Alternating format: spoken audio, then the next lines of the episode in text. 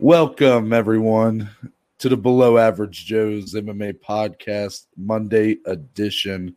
Dominic, we're here with the with the with the nice little new touch to the audio. How are you feeling, my friend? Start of a brand new week and a brand new era. Below Average Hey. Joe's. Let me tell you, no, you sound ultra crispy today coming through my ears, and I'm hoping we sound the same to our listeners. Uh, again, we talked about it on Friday, and here we are Monday. Our new setups have arrived, another evolution of the podcast as we continue to grow. Um, so it's it's great. It feels good to be in the studio with you today. 138 episodes deep, and there's just no signs of slowing down. If I'm being honest with you, Noah. So, uh, how are you? How was your weekend? It's fantasy football Sunday. We got some games Mhm. starting soon. So we're getting the podcast recording in early. Are you ready for some football? 100%. I feel like we talk more about football sometimes on this podcast than MMA. But you know what? It is football season. And NFL That's Sunday is starting as we're recording. Um, within the within the hour, I should say, Yes. is when it's starting.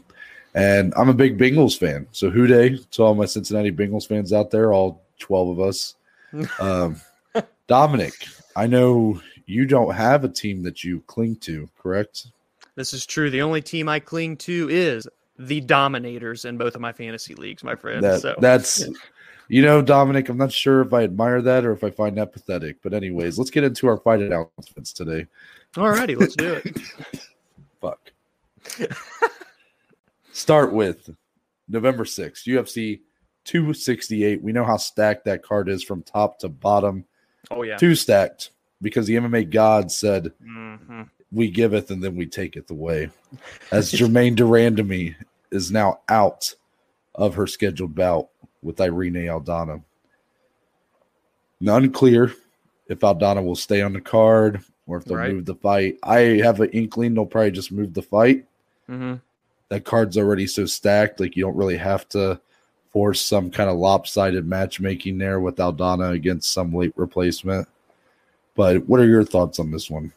Yeah, I mean, this was a good fight. Essentially, you could view it as a maybe number one contender. You never really know in this division, but for Aldana, especially someone that would be a fresh matchup potentially for the champion in Nunes or Juliana Pena. Again, we're not overlooking when that fight happens, but I digress. Uh, so it, it was a good fight. It's an interesting stylistic clash because both are so good on the feet. So uh, GDR, obviously the world class Muay Thai striker, goes down with an injury. Hopefully, it's nothing too serious maybe we can get that rebook before the end of the year because it does have big implications for both of those ladies and that top five of the bantamweight division. So get well soon for GDR. Hopefully, we see that one come together. Sure. Um, December 4th, we have a rebooking. Actually, this fight was supposed to happen on October 2nd. Um, kind of quietly just got rebooked here, and that's Jimmy Crute and Jamal Hill, the two Mhm. biggest up and comers from the light heavyweight division.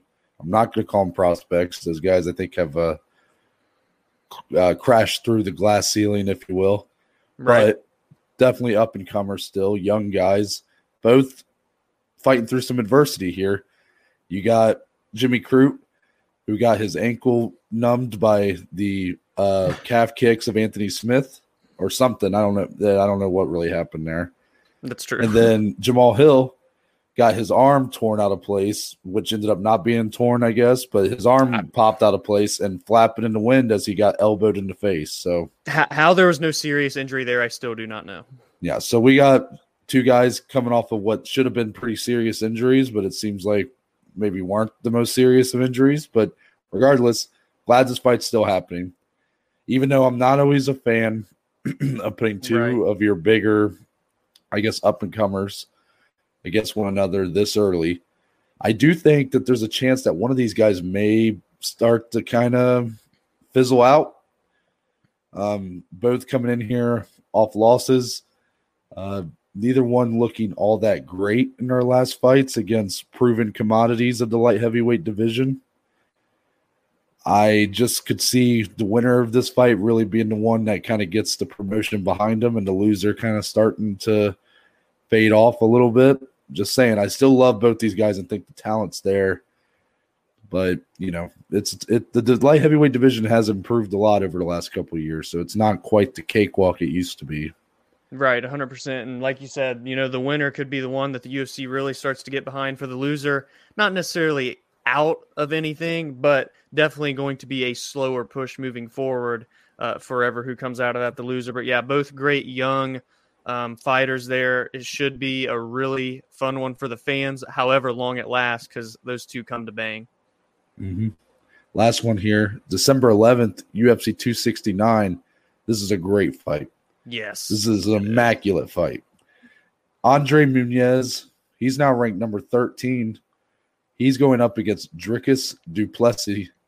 Now, this fight is a battle of two up up and comers in some ways. For sure. But I can't help it, man. I love this fight. Uh, Andre Muniz, this is the guy who just submitted and tore the forearm in half yep. of Jacare Souza. That was a bat a battle that I really thought actually favored Jacare at this point because to both guys who really depend on their jiu-jitsu in a lot in a lot of their fights. And when you're going up against a Jacare and you're quite the jiu-jitsu practitioner, that's usually a losing battle. Mm-hmm. But Muniz beat him with the jiu-jitsu, which was just uber impressive. Yes. Then in the other end, you got Dricus, who I think it was Trevin Giles he knocked out in his last fight. I don't know. Yep. I can't remember if it was Trevin Giles or Trevin Jones. I think it was Trevin Giles. One of the two Trevins. Yeah, I think it's Trevin Giles. But that was a battle of two prospects in a lot of ways. And Dricus looked fantastic on the feet. The dude's a brute. He lands mm-hmm. with power, he lands with authority. So I think you got a really fun matchup here between two guys that bring different styles, but ultimately neither one's going to want to back down from the other because they're both really trying to make splashes here in the division. Yeah, and you would think it's almost like they kind of have strengths and the other guy's weaknesses. Not that either of them aren't well rounded, they are, but Andre, of course, is the fantastic jiu-jitsu ace. Obviously, if you submit Jacques Jacare Souza, that says a lot about your skills in mm-hmm. that area. And for Dricus, a great wrestler and grappler, but carries a lot of power, gets a lot of knockouts. So I'll be curious to see kind of how they may or may not cancel each other out. Who's going to get the upper hand? Definitely a huge um, battle between very big prospects there, especially on that big card. A big opportunity for both guys to get their name out there. And for Dricus, he can crack into the top 15. If Andre wins, he can begin to look into the top 10. Big fight. I love it. Mm-hmm. So that's going to wrap it up for the fight announcements. Let's talk about Gable Steveson, Dom. Let's do it. I don't think there's been anybody that's quite dominated a free agency like Gable Steveson. I mean, this guy was using the social media to, mm-hmm. to toss feelers out for every promotion from East to West Coast. Um, he was meeting with Vince McMahon, Triple H, and Scott Coker, and I guess he never did actually meet with Dana White, but was supposed to meet with Dana White. Um, so this guy made it very clear that he he highly values his talent, and he was going to mm-hmm. treat himself as such here in this free agency period. He has made his decision. He is signing with World Wrestling Entertainment, WWE. And, you know, it's probably a, a decent move on his part. Um, not saying that he couldn't come right in and make a big splash in MMA right away, but I would assume that the pay uh, to in professional wrestling would be higher. Ultimately, you're working a lot more days a year, but right. I mean, I don't know how to pay works there, but I'm just saying you're working all these days a year. I'm sure you're going to make more money than most MMA fighters do. So good for him there. And there's always the chance down the road that yeah, of course. he builds up his star power. And this is why the headline says the next Brock Lesnar question mark. Because not only are these two powerhouse wrestlers that came from the University of Minnesota, but also both going to start in the WWE, build their stardom up, and maybe, just maybe, Gable Steveson finds his way into an octagon at some point. However, I kind of questioned the UFC for this decision. And at first I didn't, because when it first happened, I went, well, that makes sense. The UFC saying they want this guy to like kind of go prove it on the circuit and then maybe come in on a, a contender series contract. But I realized that the UFC's actually signed people to like um, I don't know what you call it, like a prospect deal before. That's this is the kind yeah. of deal that uh, Greg Hardy got, that Mackenzie Dern got, where they were basically signed into the UFC, but they were still being put on like LFA cards and stuff when they first started. Mhm. So I kind of question why the UFC didn't push harder to sign Gable Stevenson because considering how the UFC is always, you know, very sound with their money, you would think that it would make more sense to try to get this guy while his stock is at least lower than what it could be once he really builds up his star power in WWE. So I actually think it's a bit of an oversight by the UFC here to miss out on this opportunity, but you know, you can't you don't know for sure. The WWE can almost guaranteed make this guy a star if they really want him Oh. to be. Yeah. UFC doesn't have that kind of cushion. Hundred percent, man. I mean, for Gable, obviously, it seems he made the best decision for himself financially, short term, long term, whatever the case. I mean, he's 23 years old. This guy has so much time ahead of him to continue building his star power as he already has done. Like Noah said, have we ever seen someone dominate free agency like this and be wanted and just a commodity for essentially everything in combat sports outside of boxing, I guess. Um, so shout out to him. Yeah, I'm really curious to see how the WWE will go about kind of building his brand, how they will go about his character, quote unquote, uh, in the organization, and then of course, obviously in the future, can he become what Brock's Le- Brock Lesnar became? We have the Minnesota Wrestling, we got that in check. Now Gabe also has a gold medal to his name, so he's ahead of Mhm. Brock in that aspect. So if he goes into WWE, dominates for a few years, and potentially can still build his actual MMA skills on the side, I know it's a lot of work in the WWE, a lot of traveling and work, but uh, if he can, I think we're going to see this man in one of the prominent MMA organizations within the next few years, 100%. And for that, I'll just be very excited to see where he is now is already huge and what he can become in the future. Gable Stevenson, he's on everyone's radars for quite some time. Well, I guess I'll just throw out a devil's advocate point here, Dom, and see what your thoughts are on it because I think we're being super positive about Gable Stevenson right now. But do you think this move, in terms of, you know, and I'm not saying he should consider this, but this is, we're an MMA podcast. So at the end of the day, we focus on the MMA side of things. So because of that, does this move ultimately, no matter if he eventually comes to MMA or not in a few years, does this stunt his growth and his potential and as, as an MMA fighter? Uh, considering if he's not starting MMA now, and like your point there, like when I heard that, when you're like, well, maybe he can work on those skills while he's out on the road, and I'm like, there's no way he's going to be able to do that. You know, he's got the rock solid wrestling, won an Olympic gold medal with it.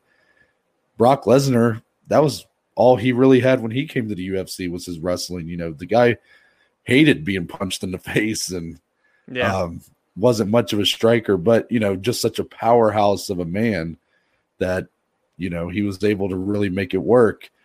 Does that kind of the same thing you're going to see with Gable Stevenson, like a very just centralized skill set, but not exactly a well-rounded fighter if he ever comes to the UFC? I'm glad you played a little devil's advocate there, Noah. So, yeah, you would think it's obvious. No, he cannot really work much on MMA skills being in the WWE. Um, and it's just, I think in that instance, it does hurt him in the long term if he does want to come or eventually get into MMA in terms of when you look at when Brock came, it was so much different and it not easy, but it was so much easier for Brock to launch in at that point in the sport than what it would be for Gable now. You look at this heavyweight division and the well roundedness of these top five, top 10, even top 15 guys.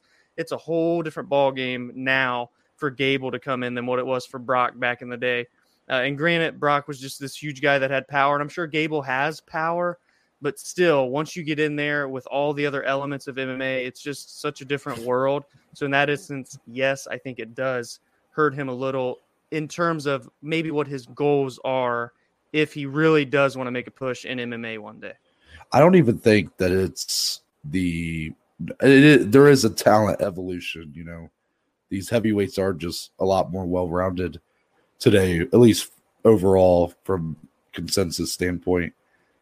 But I think it's more just a level of athlete in general that the that MMA has been able to bring in. Mm-hmm. You go back to when Brock came in around what 2007, 2008.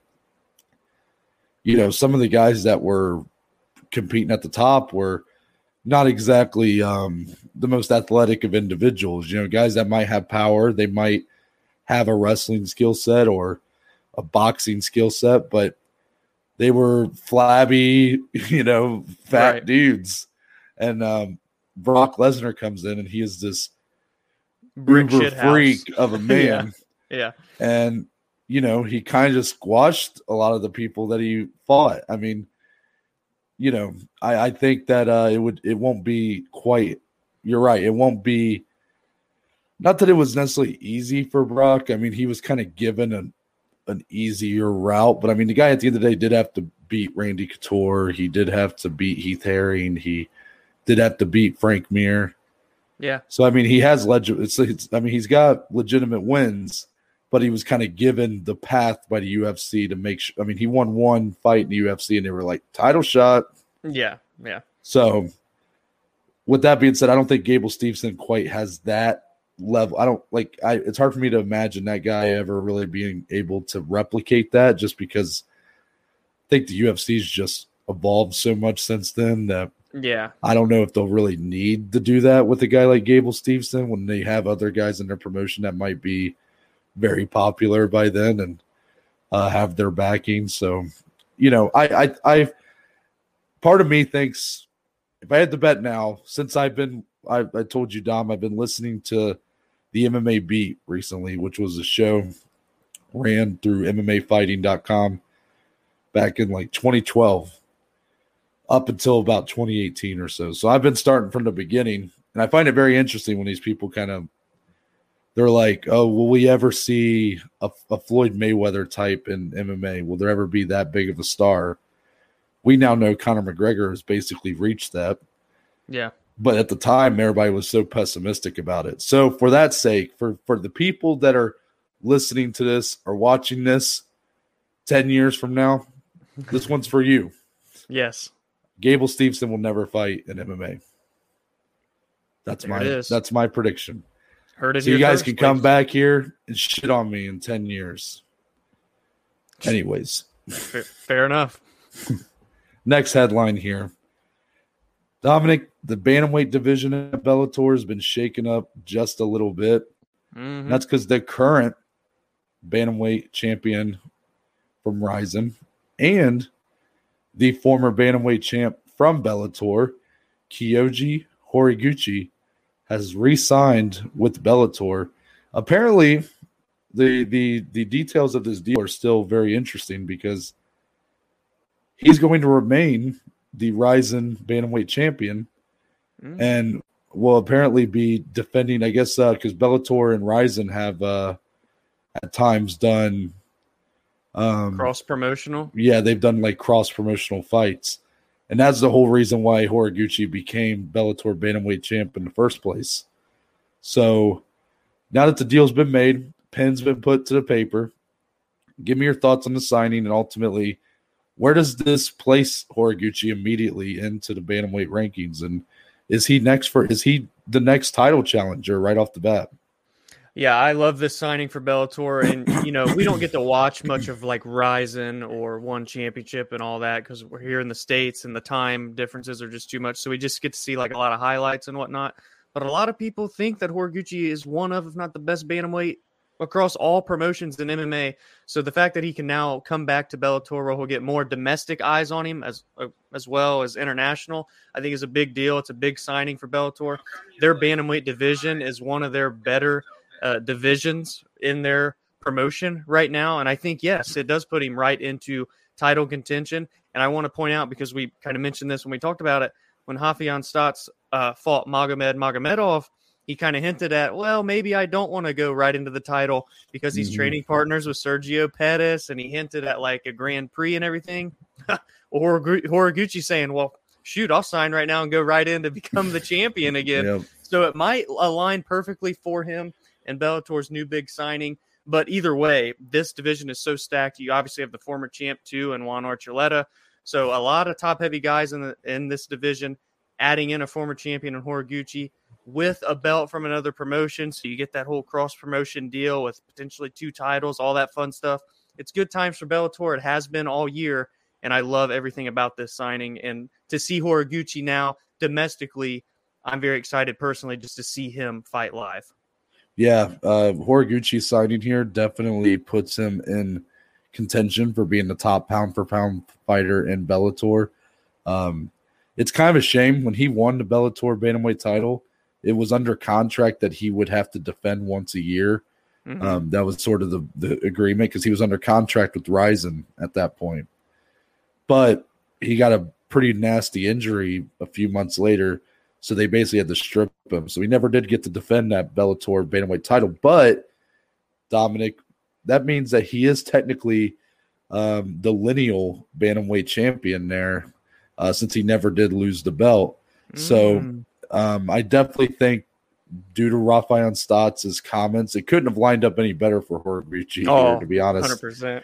You got the the guy who made himself the number one contender basically say, "I don't know if I want the fight." right. and, um, and also, I just love the idea of a Grand Prix now. I mean, bantamweight division is probably the best division Bellator has. I, I think and so. Yeah. Honestly, Bell- bantamweight's becoming the best division in MMA, if not already is. Mm-hmm. And I would love to see a Grand Prix to kind of prove that talent. And um, you could totally fill that with eight of your top guys from Bellator. That would be amazing. I would love to see a Grand Prix. But in the meantime, Sergio Pettis, Kyoji Horiguchi, book it. It's going to happen. And it may just be the next title. Fight. That is a tough, tough first defense for a very much coming into his own Sergio Pettis, but a guy that's yeah. still got a lot of growth to do. Um, I that'll be a really tough fight, but I look forward to it if it, if if and when it happens. Oh yeah, that's got to be the one for sure. Mm-hmm. So now we're going to move on to a little UFC uh, story here that coming off of that main event from last Saturday, where Derek Brunson got a very dominant win over Darren Till. A lot has kind of came out about this fight in the aftermath, mostly about its two competitors and kind of what they were going through into coming into the octagon. After the fight, right away, Ali Abdelaziz comes out and says that Derek Brunson fought with torn cartilage and fractured ribs. That doesn't sound fun. No. and then a couple days after, Darren Till's coach, I believe, comes out. It says that Darren Till tore his ACL nine weeks before this fight and ultimately basically fought with a torn ACL, therefore, yeah. that Saturday. So, Dominic, Crazy. I'm going to focus on the Darren Till side of things here because ultimately he was the loser of this bout, and it's the more serious injury to be fighting with. Mm, yeah. So the question here is Does this change anything in your eyes about the not necessarily the result of the fight, but more how we treat? How does this change anything about how you think about Darren Till and kind of his future prospects in the division? Well, first off, I do just want to say to your point that because you've done this before on the show, when people go into fights, very rarely are they 100%. And here's another mm-hmm. example of that right here. Uh, but yeah, for Darren Till, what, what a guy, right? To go out there, he knew that this was built for him essentially in the United Kingdom, the, the early time slot and everything. And he's like, you know what? I'm not doing it. I, he had pulled out of a fight prior, he hadn't fought in quite some time. This was the big opportunity. So massive respect to him. I just hope that first off, no further damage what happened in the fight outside of the already torn ACL. And in terms of his future, what does it do for him and his prospect status in that division as a contender?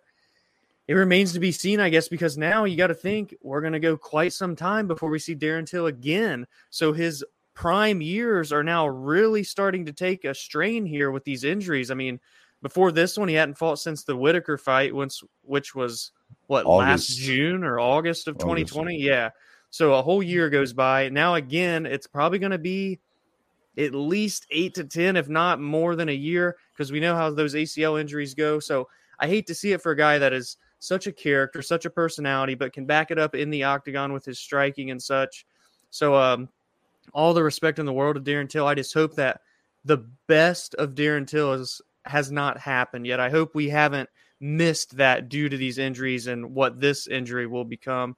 And then, of course, for Derek Brunson, if those injuries were for real as well, shout out to him for going out and still implementing a perfect game plan, getting the biggest win of his career. It's just crazy what these fighters go through, and ultimately for for our entertainment, it's it's crazy. Puts it into perspective. Yeah, yeah, that was an interesting uh, route you went with that one. That's not exactly what I thought you were uh, going to get into, but very valid points for sure. Um, I won't I won't even entertain the the any sort of I haven't seen a lot of it, thankfully, but I won't even entertain it on the show. I won't even play a devil's advocate and ask you like, oh, does this diminish Derek Brunson's win? Fuck that. Two guys got in the cage that Saturday. Yep. One guy won, did it in dominant fashion. That's all you can go off of. Yep. That's that's all that matters. But you are right. I've definitely said that multiple times, and I stand by that. No fighter usually does go into the cage at 100%. That's why those Derek Brunson injuries don't surprise me. But my God, Darren Till fighting on a torn ACL. If that's true, I almost have to question the people around him a little bit. I mean, he tore his ACL, you're telling me nine weeks before this fight.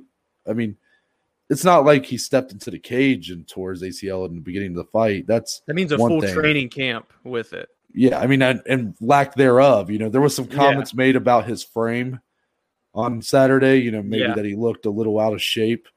I didn't necessarily get that, but I I see where people. I'm a big guy, so it's hard for me to really judge. You know what I'm saying? But uh, I just I definitely wasn't really focused on that aspect, I guess. But some people had that takeaway. Mm-hmm. Well, that would make a lot of sense that the guy basically couldn't train for the entire camp.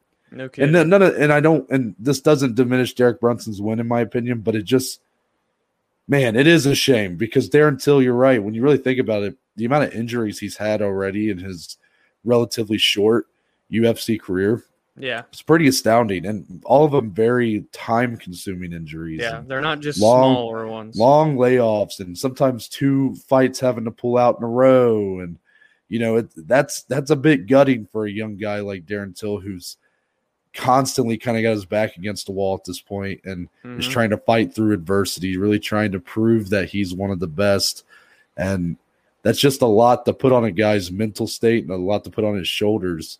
So hopefully Darren Till, you know, positive vibes is what I want to send to Darren Till. Oh yeah. And hopefully he can recover well from this and get in there and prove it in his next bout. But you know, that next bout's gonna have a ton of pressure on him. Let's say it's let's say it's today a year from now. Mm-hmm.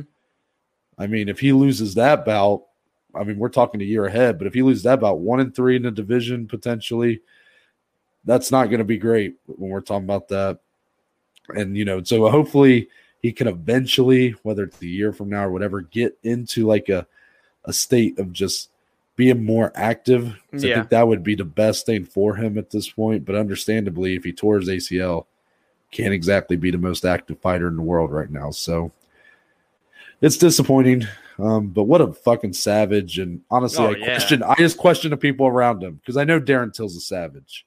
I don't need him to prove me he's this much of a savage. He shouldn't have mm, fought yeah. if he had a tore ACL. I'm just it's crazy. Maybe some fighters will, if they, if any fighter listens to this, maybe they scoff at me or roll their eyes. Like, come on, dude. Like, we all fight with go through shit. I get it. I get that. Like, fighters go into the cage with injuries. This is a torn ACL. This isn't just yeah, a little little different. This isn't dinks and bruises. This is like a very serious injury, and yeah, I don't know. I don't know if it was worth it. I mean, it, I guess in hindsight it wasn't, but at what cost? Now, great, great segue there, Noah. Now we're on to the contender series. Uh, so this is kind of into our recap portion of the weekend recap. We love fights on a Tuesday, Noah. Excuse me as I cough directly into your ears, listeners. um, so week two of the contender series took place on Tuesday. And um, just so I don't cough again, Dominic, you introduced kind of what your thoughts were on the fights and the contracts.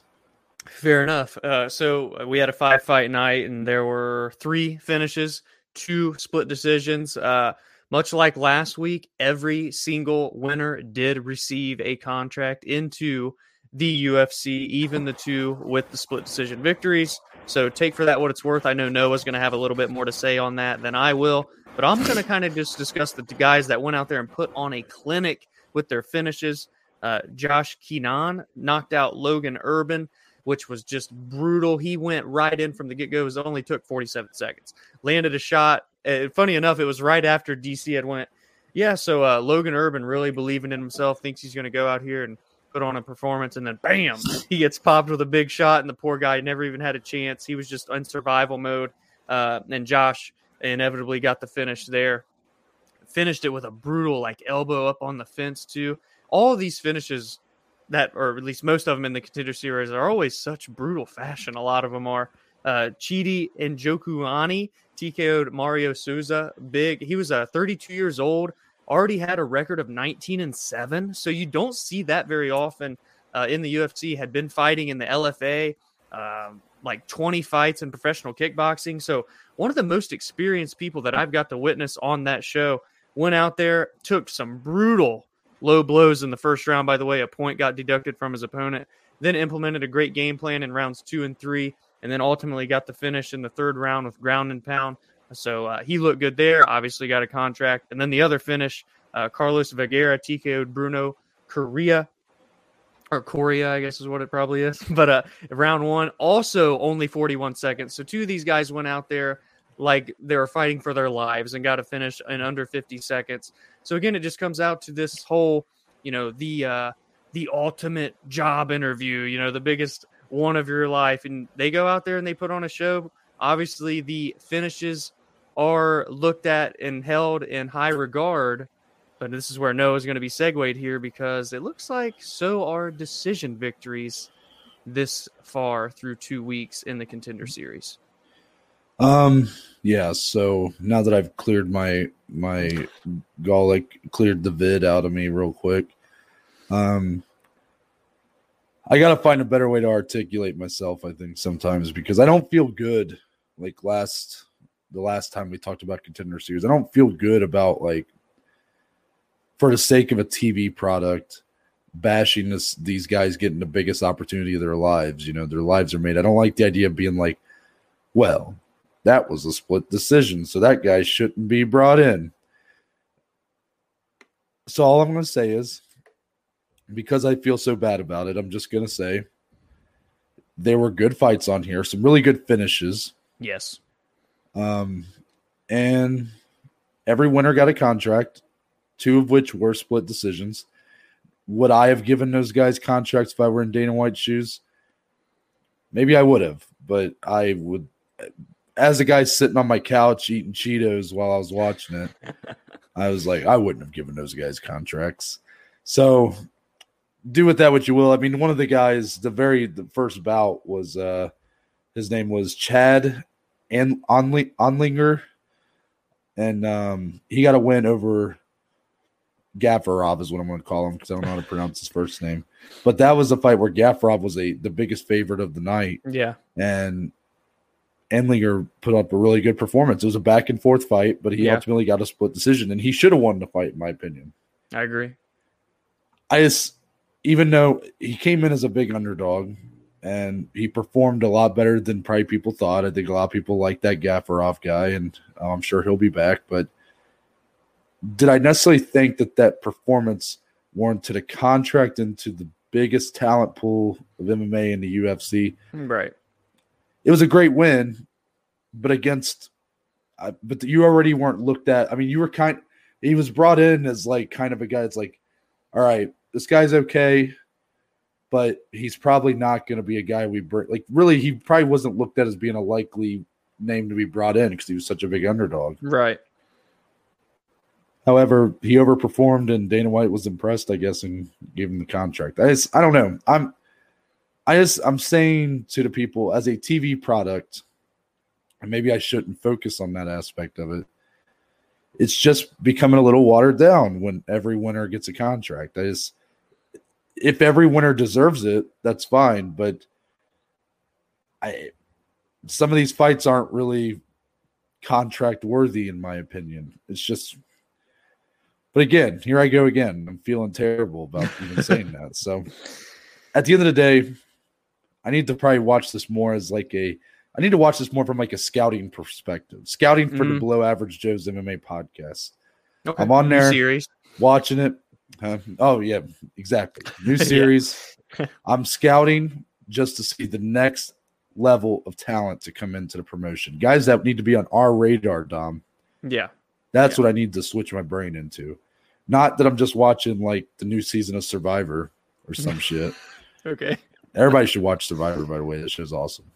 My dad used to watch that show religiously. I've been I don't know binge wa- I've been binge watching it. I'm on season seven.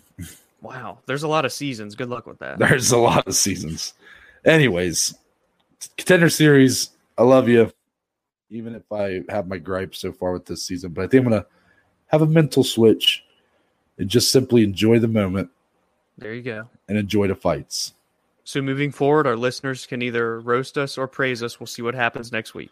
Yeah, I'm sure. The, I'm sure what the listeners wanted more than anything was more positivity on this podcast. right, right. Last bit of recap in here. This is what you all waited for. Yeah, and we saved it for last. You rascals. Triller, Triller boxing. It's it's the highest of quality combat sport you can witness. Am I Mhm. right or what? Mhm. Okay. Yep, that that total hyperbole there, but uh nice. And we're just gonna group the the two results that you all came here to to hear about together. All righty. Anderson Silva knocks out Tito Ortiz in round one. Mm-mm-mm. Vitor Belfort knocks out Evander Holyfield in round one. Thoughts off the top here. Uh, this event sucked. Did I watch it? Nope. Yep. But I heard, but everything I heard about it was the same as all other Triller cards. and uh, a bit of things. Okay, hold on. Let me try to articulate my thoughts better now because I don't want to just say, "Oh, this event sucks." I think everybody knows that coming into listening to this. Um, some things in the lead up here that we missed. There was an alternate version of the broadcast that had Donald Trump and Donald Trump Jr. on it.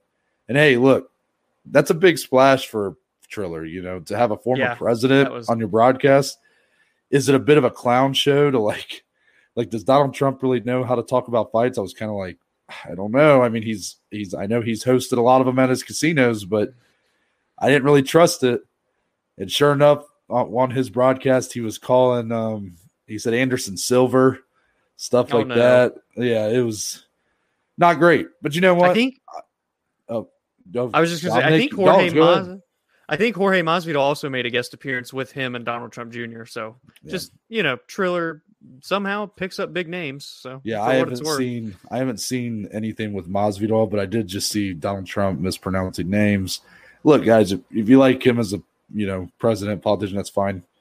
I'm just simply judging off of the performance on Saturday. the and that was, commentary. wasn't great, but you know that's probably a big splash for Triller. So cool, you know, whatever. Then you come into these two fights, and I don't know if there was any other result that made sense here.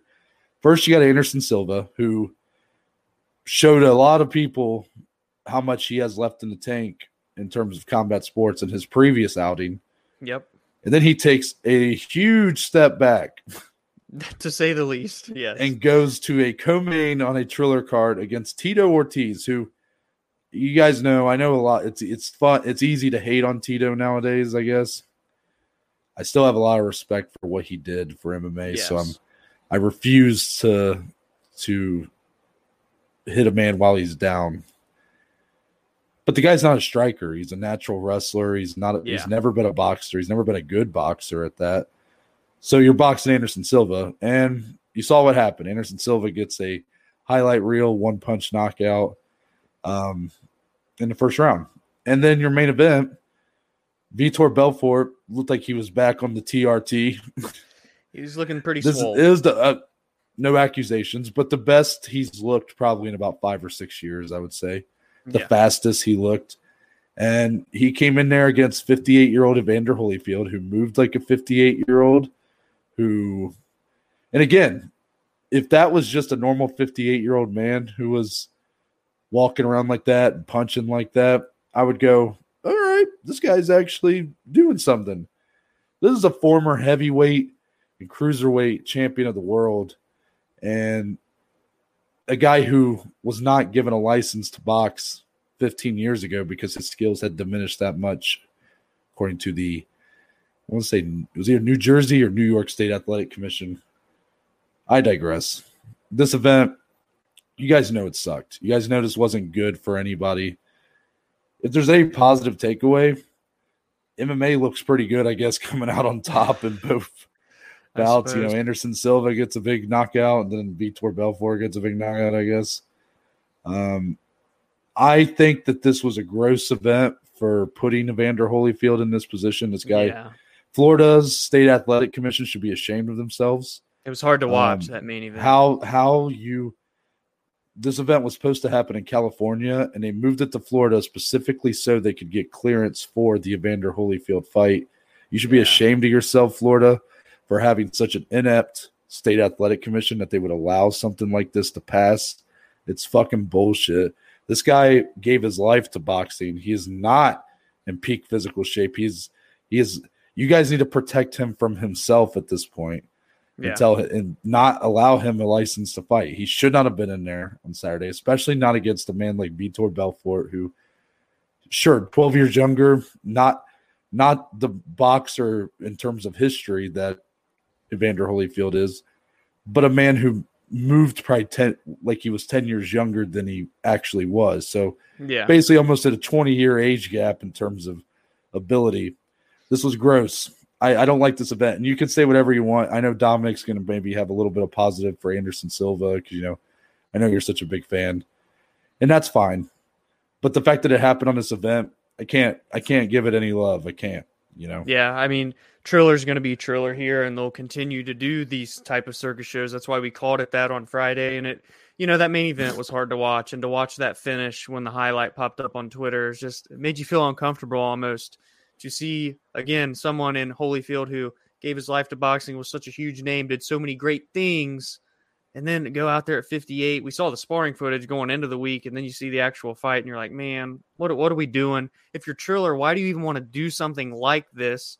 uh, and then of course the state athletic commission. So the main event, man, really gross. And the co-main, I mean, yes, I love Anderson. I love seeing him get the win. I love seeing my guy still have success because if it wasn't for him, I wouldn't be sitting here doing this podcast. I wouldn't have people over at my house every Saturday watching UFC, yada yada yada. So it was great to see him still be in that form, but still a legend in Tito. And if you love him or hate him, you have to respect what he did during those very rock bottom days yeah. for the UFC. So to even see him go out like that was tough in terms of for Tito. For Anderson, obviously it's great. We'll see him. But again, it was just such a big step back for Anderson to do a fight like this against an MMA fighter who was a wrestler, never known for his striking. We knew going into this, oh, Anderson, this is made for you to just dominate. I didn't think he was going to do a one punch knockout. That was crazy. But uh, you know, it's just these events are this just weird. The Triller ones, the YouTube boxing ones, and there's just is there a market for something like this? Like there's there's no way that this event did goodbyes. There's no way. You can't convince me otherwise.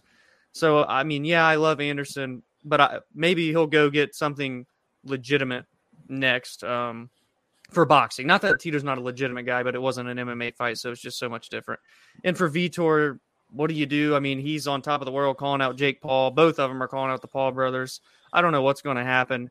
It's a shit show, but people talk about it. People click on things about it.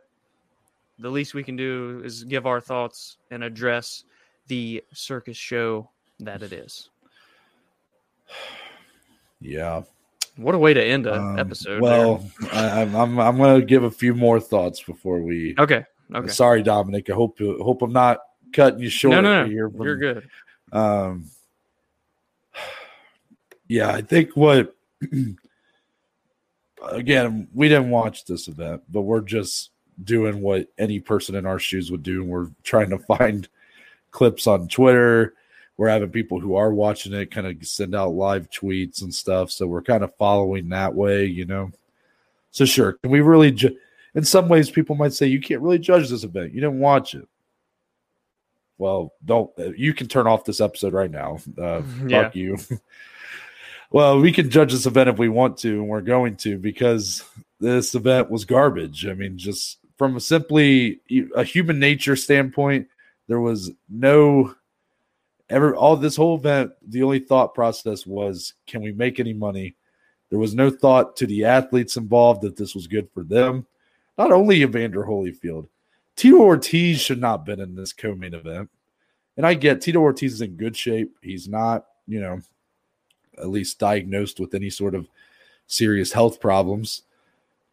But he was going up against one of the best strikers in MMA history as Yeah. a 46 year old wrestler.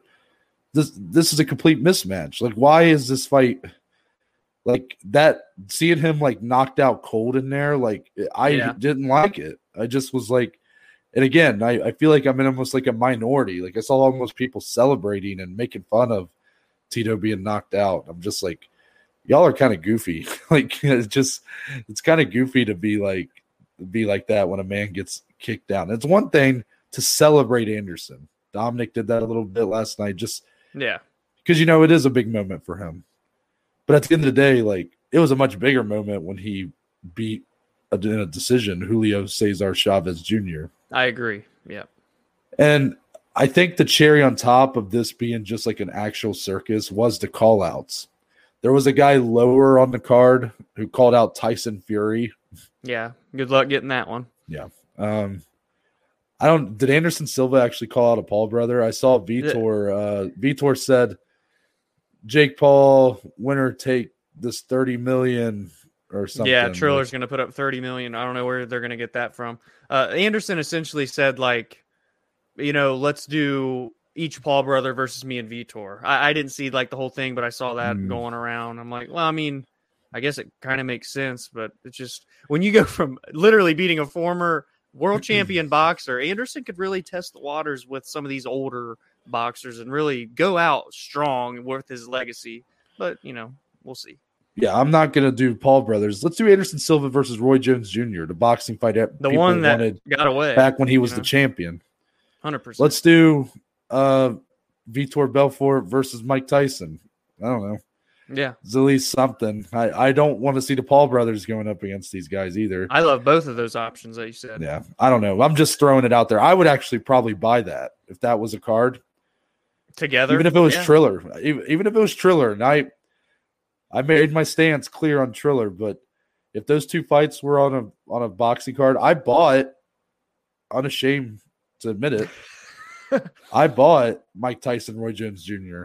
And sure, Jake Paul was the co-main on that with Nate Robinson, but I didn't really care about that. I was just Mike Tyson, Roy Jones Jr. Yeah. You know. exactly. So that's what I want to see. But if what what do I think's going to happen?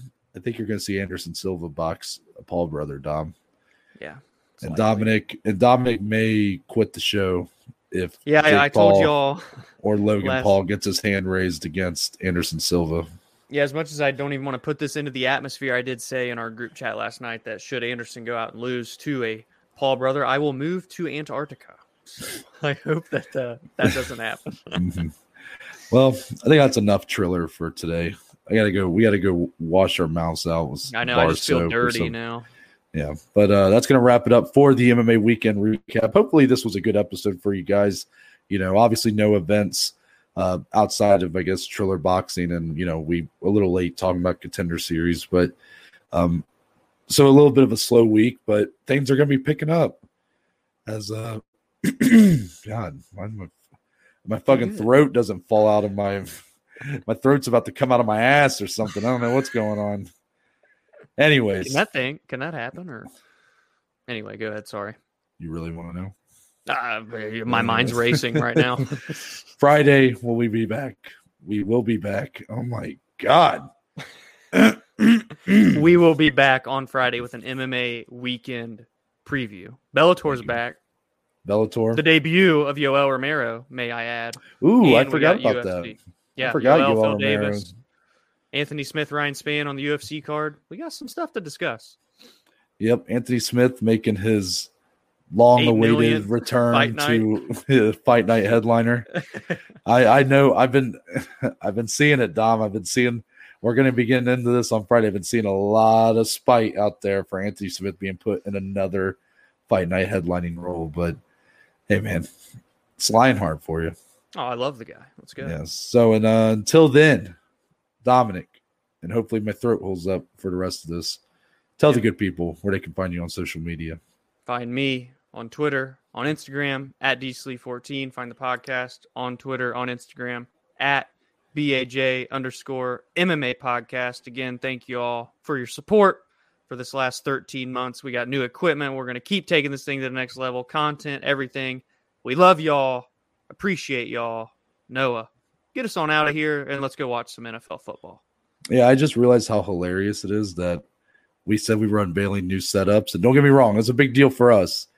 But once they turn on this episode, if they're watching on YouTube, there's literally just like a little dick shaped mic just just popping out into like just popping out. That's the only change in the setup. Just a little mic, a little mic just right in front of our face. And We got boom we got red. boom arms. We got We boom got boom. arms, Look, okay? here we go. Yeah. I I will refuse I will not move mine because I have mine in the perfect spot, but I can do that too. Yeah, we're we're fancy now. That's Yeah. what we're saying. Anyways, you can find me on Twitter, Instagram at ntbaker underscore. Uh, if you go to the link in my bio, it'll take you to a link tree that'll provide you with a list of links to all the platforms the podcast is on, along with social media platforms. So that includes, but it's not limited to, except it kind of is, Twitter, Instagram, YouTube channel, and Spotify, Google, and Apple Podcast. It's all on there, baby. Mhm. And there's a couple links for today's sponsor, Anchor. Shout out to Anchor. Yep, there you go, Dom. Shout out. The hand clasp per usual. Mhm. First, leaving a voice message. Do it. I mean, come on, people. Do it. Please. We we come on. Come on. Do it.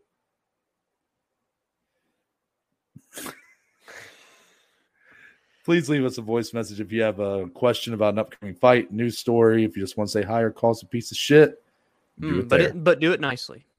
Man, well, yeah, yeah, whatever you yeah. want. I, I like a little. I like a little feistiness. So get in there. um, also, there's a link if you want to become a supporter of the podcast. That just provides us with a small little sum of money a month. All that money will go back into improving the quality of the podcast. Um, I promise, if you guys donate money, we will get actual mics shaped like dicks. So that way. Wait a um, minute. Anyways, but that's it. We're out. We'll see y'all on Friday. You you just gonna act like that?